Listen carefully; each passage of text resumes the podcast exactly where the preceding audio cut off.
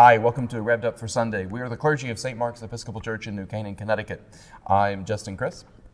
I'm Peter Walsh. I'm Elizabeth Garnsey. And each week we're taking a look at the Sunday scriptures in the Revised Common Lectionary, particularly the Gospel lesson. And this week's Gospel lesson is a doozy. And I would just say, animal lovers, beware.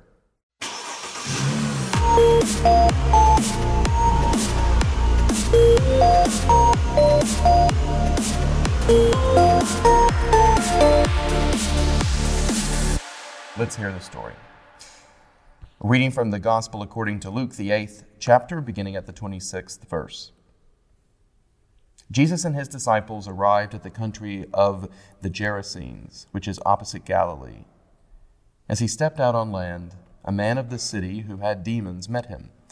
For a long time he had worn no clothes, and he did not live in a house, but in the tombs.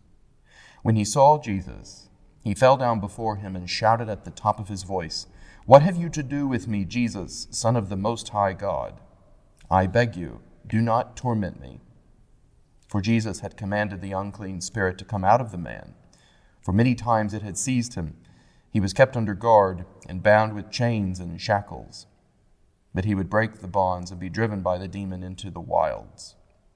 Jesus then asked him, What is your name?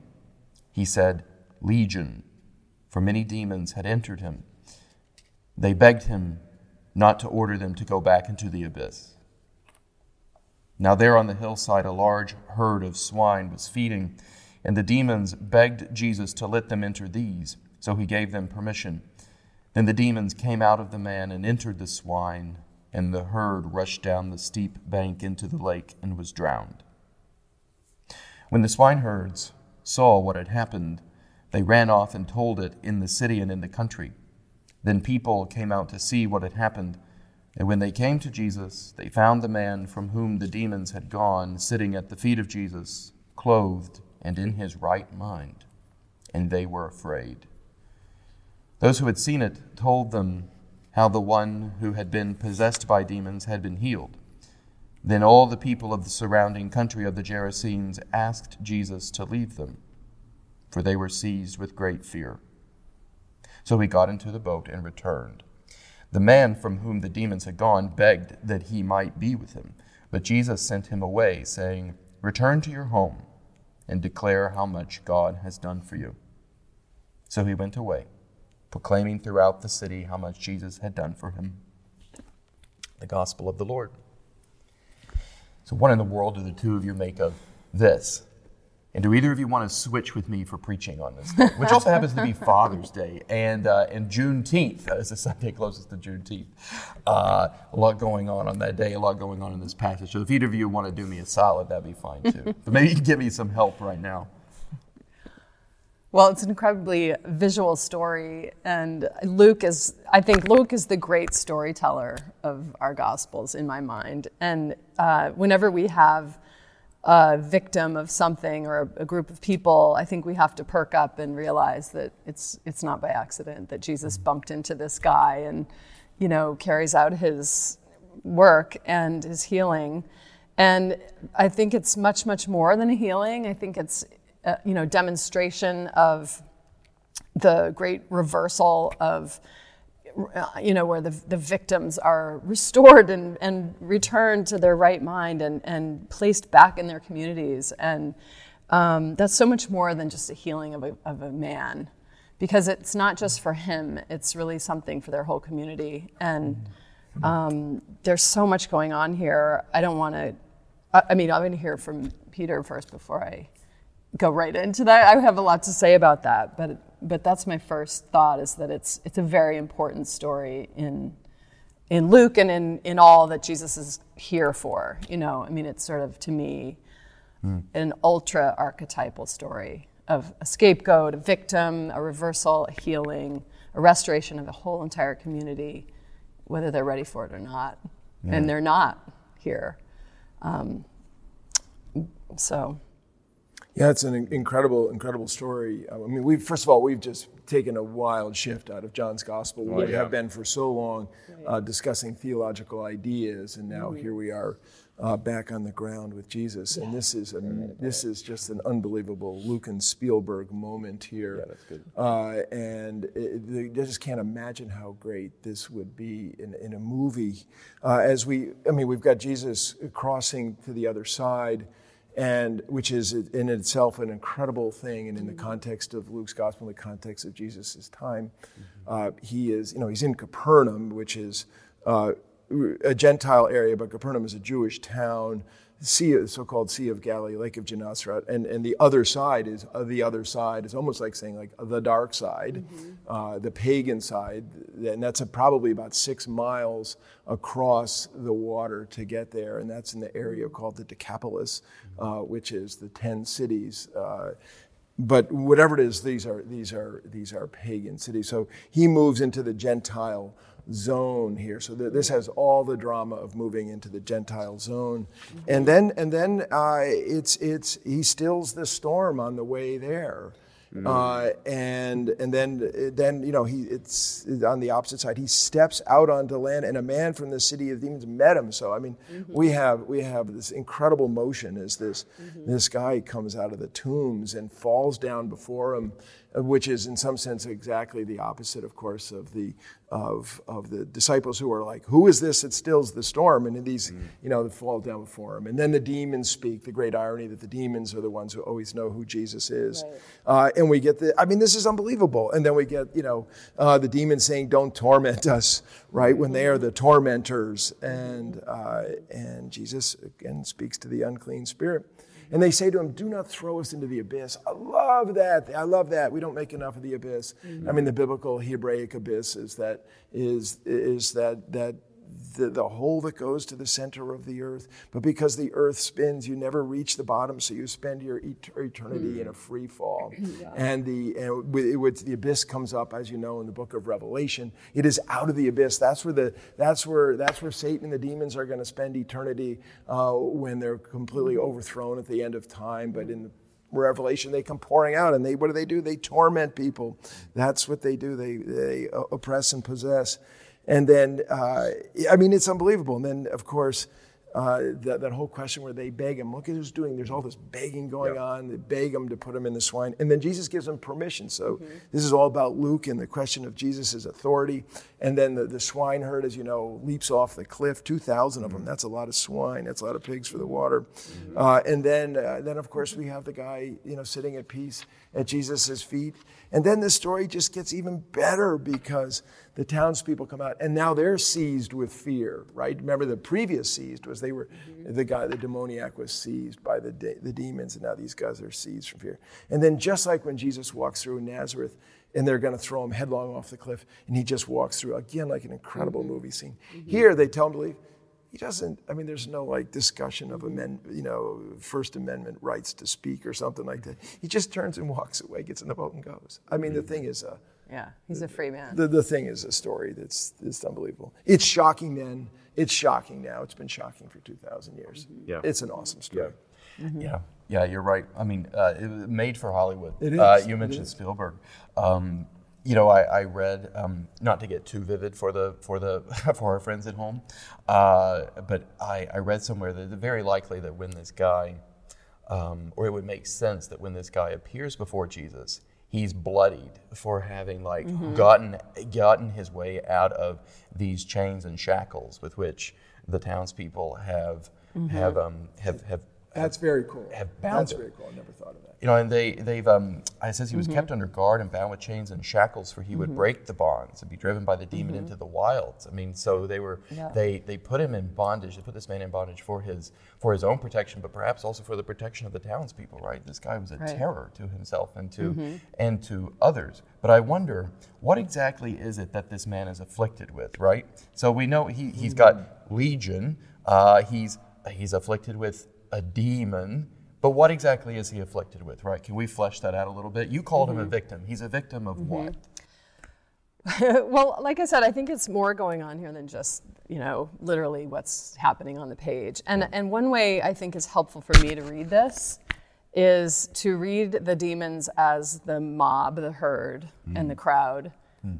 all as one. And so this man is afflicted by a system that has cast him out to this margin, and he's tormenting himself. I mean, he's in the chains. He actually beats himself with, um, you know, with stones or I forget where, where does it say that? It says it somewhere. Um, but he's kind of taken on the way he's being treated by the crowd. He's, he's in total outcast. And people are okay with this. They keep him in chains. You know, they keep him bound and out living in the tombs um, off where they don't have to contend with him. And so he's accepted this, and they have accepted it. And the, Jesus comes, and the, the, the legion, the, the crowd or the mob, the herd, says, Don't torment us. Go away. You're going to upset our system. You know, you're yeah. going to take this, mm. you're going to send us away. And that's exactly what happens. And you know, Jesus allows the the demons to go into this herd, you know, a crowd. It's a, the word for the mob. And one maybe accidentally falls over the cliff, and so they all go over. Like, let's all do what the mob is doing. oh, wow. You know, it's not like Jesus sent them over the cliff, they rushed over. Mm. And in a way, I think it's that they, um, and by the way, I, I read this type of thing through the, the um, Girardian mm. Theology. So I, I'm sort of steeped in that around this story because I've, I'm so fascinated by it. I'm not making this up because I think it's pretty genius. Mm.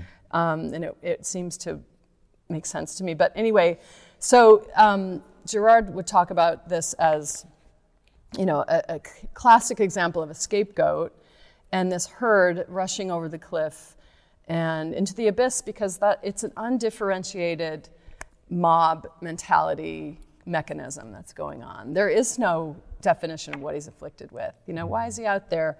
But he, he every community loves a scapegoat, you know, and it keeps their them comfortable and they can put all it's like the black sheep or you know, any, any community that has someone to worry about that's not themselves and that someone's causing all the trouble and it's not me, you know, let's just get rid of them. Let's keep them bound. Let's keep them down. Mm.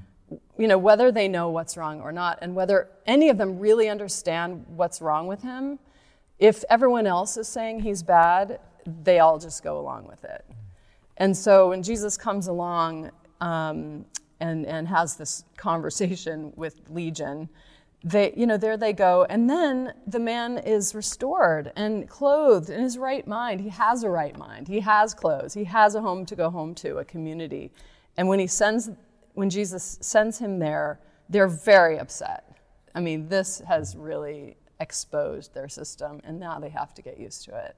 So when I have preached on this gospel, I, I really like to spend a little time on what happens to the community when something ultra something has completely shifted and you know their system has finally got the cracks in it that were there all along and they have to look at it i mean it's really upsetting i mean he might be clothed in his right mind but they're going to go out of their minds trying to get get used to it the new normal mm. and the and have to contend with what they've been doing to him all these years and then who will they blame for their their problems you know? So mm. I think maybe there's a lot to that to think about. And, um, and Jesus doesn't let him come along. He's like, return to your home. Like, wait till they need this message more than you do, you know? So I, I think that's a really interesting dynamic that Jesus, you know, it's also a huge responsibility for this poor man, you know, but what are they going to beat him for now? He's clearly been healed. And um, mm. I mean, it's, it's dramatic. I think it's, it's really incredible. Wow, to all that. That's incredible. Yeah. That, that's, that's really something. Because, um, I, I, mean, to answer your question, I'm in a really different place than, than the Girardian Elizabeth here. Uh, I mean, that was incredibly beautiful, and, and you taught me a lot with that. Uh, uh, so I was going to say that in the um, what is he, you you had asked the question what is he possessed with or what is mm. um, excuse me mm. And um, I w- so I would say that in, in for, for Luke, uh, uh, a big portion of what Luke is talking about is Jesus' authority, mm-hmm. divine authority, the demise of the devil. Remember, we had the book that was written by Susan Garrett, my professor, and I, I flicked it. I wasn't really trying to be disrespectful as I flicked the book on the floor, but maybe that was demising of the devil here as I flicked the book away. But that, that, that in throughout Luke, we have uh, a, a, tremendous movement where Jesus takes on the takes on the dark side. He takes mm-hmm. on darkness. He takes on mm-hmm. he takes on the devil. He takes on demons, and and we might understand uh, demons uh, again through uh, the kind of biblical eyes to be uh, um, a legion of fallen angels uh, in the hierarchy, a great hierarchy in the, in, in the angelic world, great hierarchy in the, the, the dark world here, and, and that these are, these, are, these are lesser beings. And what is the purpose? We say this in our um, baptismal covenant when we turn away from the darkness, we turn away from uh, evil, we turn away from Satan, we turn away from evil, and we turn away from sin. And the purpose uh, of, of evil is to corrupt and destroy the creatures of God. Mm-hmm. And here we have an example of, uh, say, if we took the biblical, if we took the Book of Common Prayer, which goes from Satan, whose job is to turn away from, from God, and then evil to corrupt and destroy, and sin our participation in it, mm-hmm. and you use this as a kind of paradigm. I think what we have here is we can see uh, the demons are literally corrupting and destroying this man who, uh, who is uh, destroying himself, right? And has as uh, superhuman powers uh, to break these shackles. And, uh, and, and, and it could be argued that they're trying to protect him even from himself, not just from each other and uh, and so that Jesus overthrows has authority to overthrow in the gospel. He has to overthrow Satan. He has the authority to overthrow evil and the demon, and he has uh, and he invites us uh, to overthrow sin too. So I mm. that would be the, the, lens that I would look at, the Girardian lens. I'd be like, oh wow, that is super cool. But that's not the place where I was going to go mm. as you know an answer to what's happening here. Yeah, yeah. I mean, I think that the two of you have um, scratched the surface um, of the the depths of this passage. I mean, one of the things that we've I think found in our communal exploration of the scriptures is that these, um, these stories are never just uh, just what they seem on the surface. Mm-hmm. Uh, they have hidden spiritual depths, and I'm reminded of the way that um, pre-modern Christians so often read the scriptures as having both a literal and a spiritual sense. And the spiritual sense, they could, right. um, you know, sometimes they, the sometimes the medievals and the early church fathers broke these down into three or four total senses, right? Uh, it depends on which one you're reading, whether there are two spiritual senses or three or so on, but you could think of them as the literal or the historical, right? The, the what, what happened on the face of it, uh, the moral, the allegorical, and the anagogical, or the, some, the eschatological reading, the, the thing which has to do with the, with the end of days. And I think what you're both um, talking about, I mean, you've you mentioned just a, um, a bit of the eschatological, right, and the invocation of uh, the angelic hierarchy and the demonic hierarchy and so on. And the, the, that last vision, earlier when you were talking about the abyss, the last vision of the overthrow of all of these forces ultimately, in the, uh, as uh, foretold in the foretold is a complicated word, as envisioned by the uh,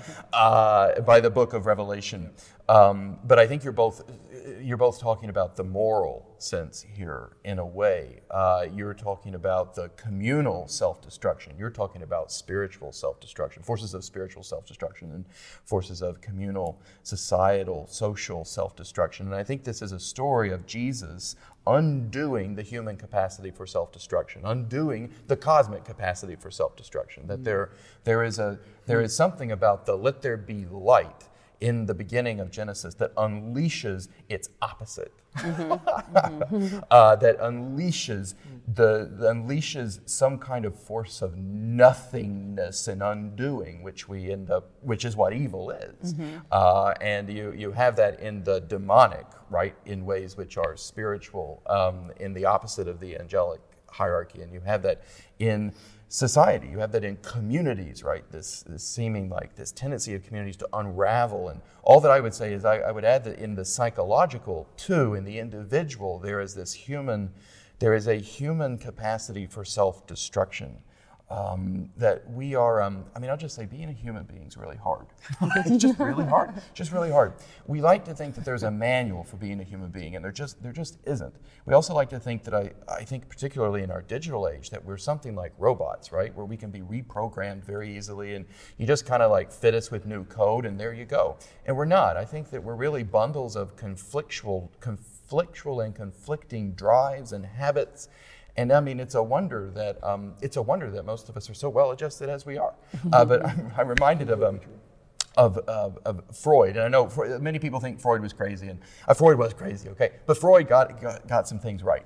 Uh, and I've never seen a more powerful vision of the death drive, what Freud called the death drive in his later work in um, Beyond the Pleasure Principle, than the swine hurtling over the cliff into the um, uh, into the into the sea, presumably, or into the lake, into the lake. Um, this I, uh, Freud thought that there were at least these two kinds of major drives in the psyche: the a life drive, which we associate with uh, with hunger, instincts of self preservation, procreation, and so on, and then a death drive, this thing within human beings that somehow longs for it to just all be over, for to return to an inorganic state, to return to the stasis, the ostensible peace of mm-hmm. something like the, the um, something like the undoing of creation. I mean, I think of Iago in Shakespeare. Mm-hmm. Iago, Iago is evil, is a personification of evil because Iago just wants to watch the world burn. And that's evil, right? And there's this in all of us, I think.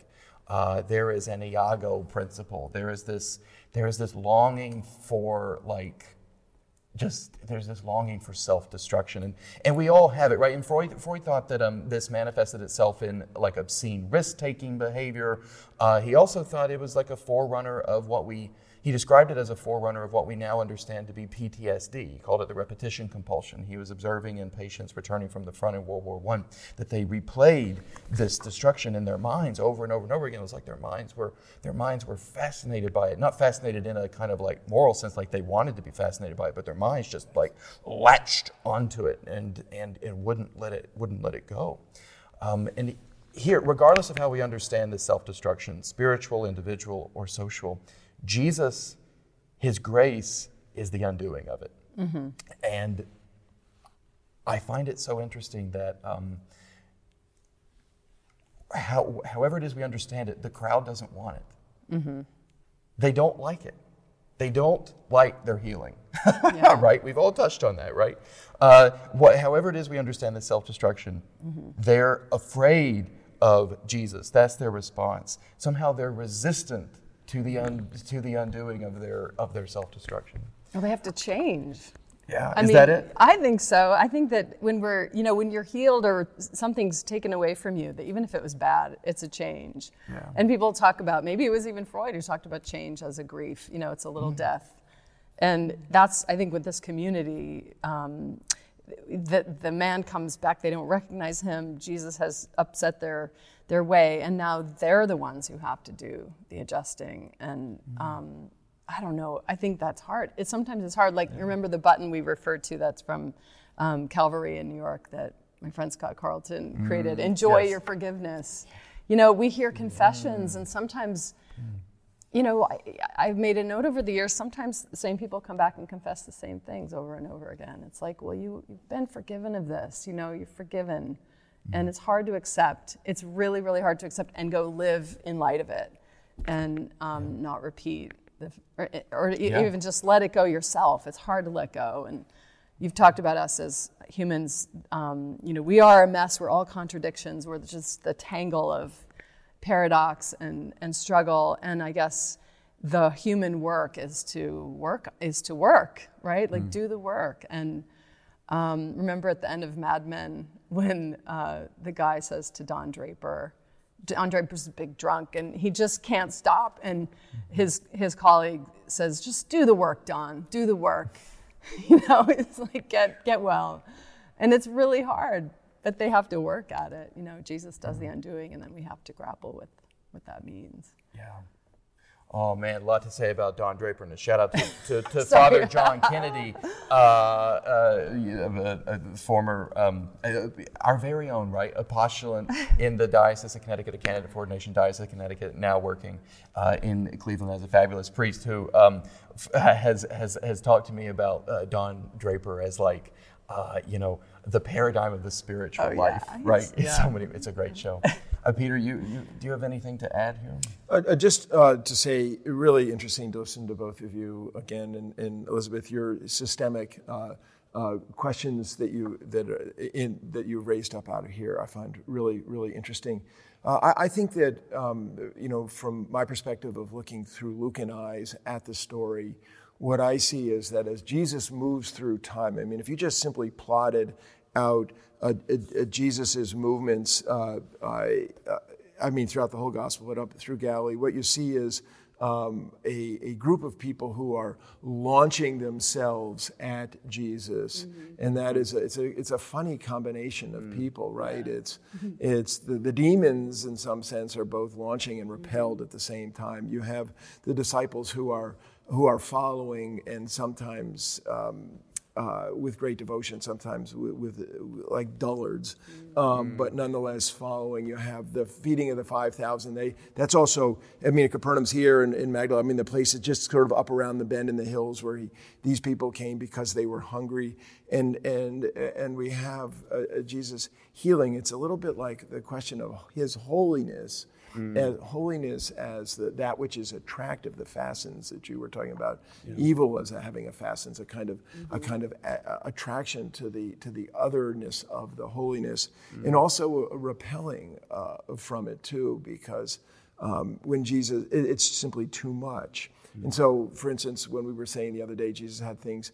Uh, I have these things. I have more things to tell, say to you, but you cannot hear them now. It's almost like Jesus' power is too much for some people, and they simply can't deal with it now. They just simply, they're just not there yet, right? And and but what we get in the picture is Jesus, a man of light, walking through this this shadowy world. And uh, again, it's an incredible, as you said, Luke is a writer. It, it reads as almost novel esque like for us uh, because he uses enough descriptive language and enough scenes of drama and power, and you can put yourself in these places.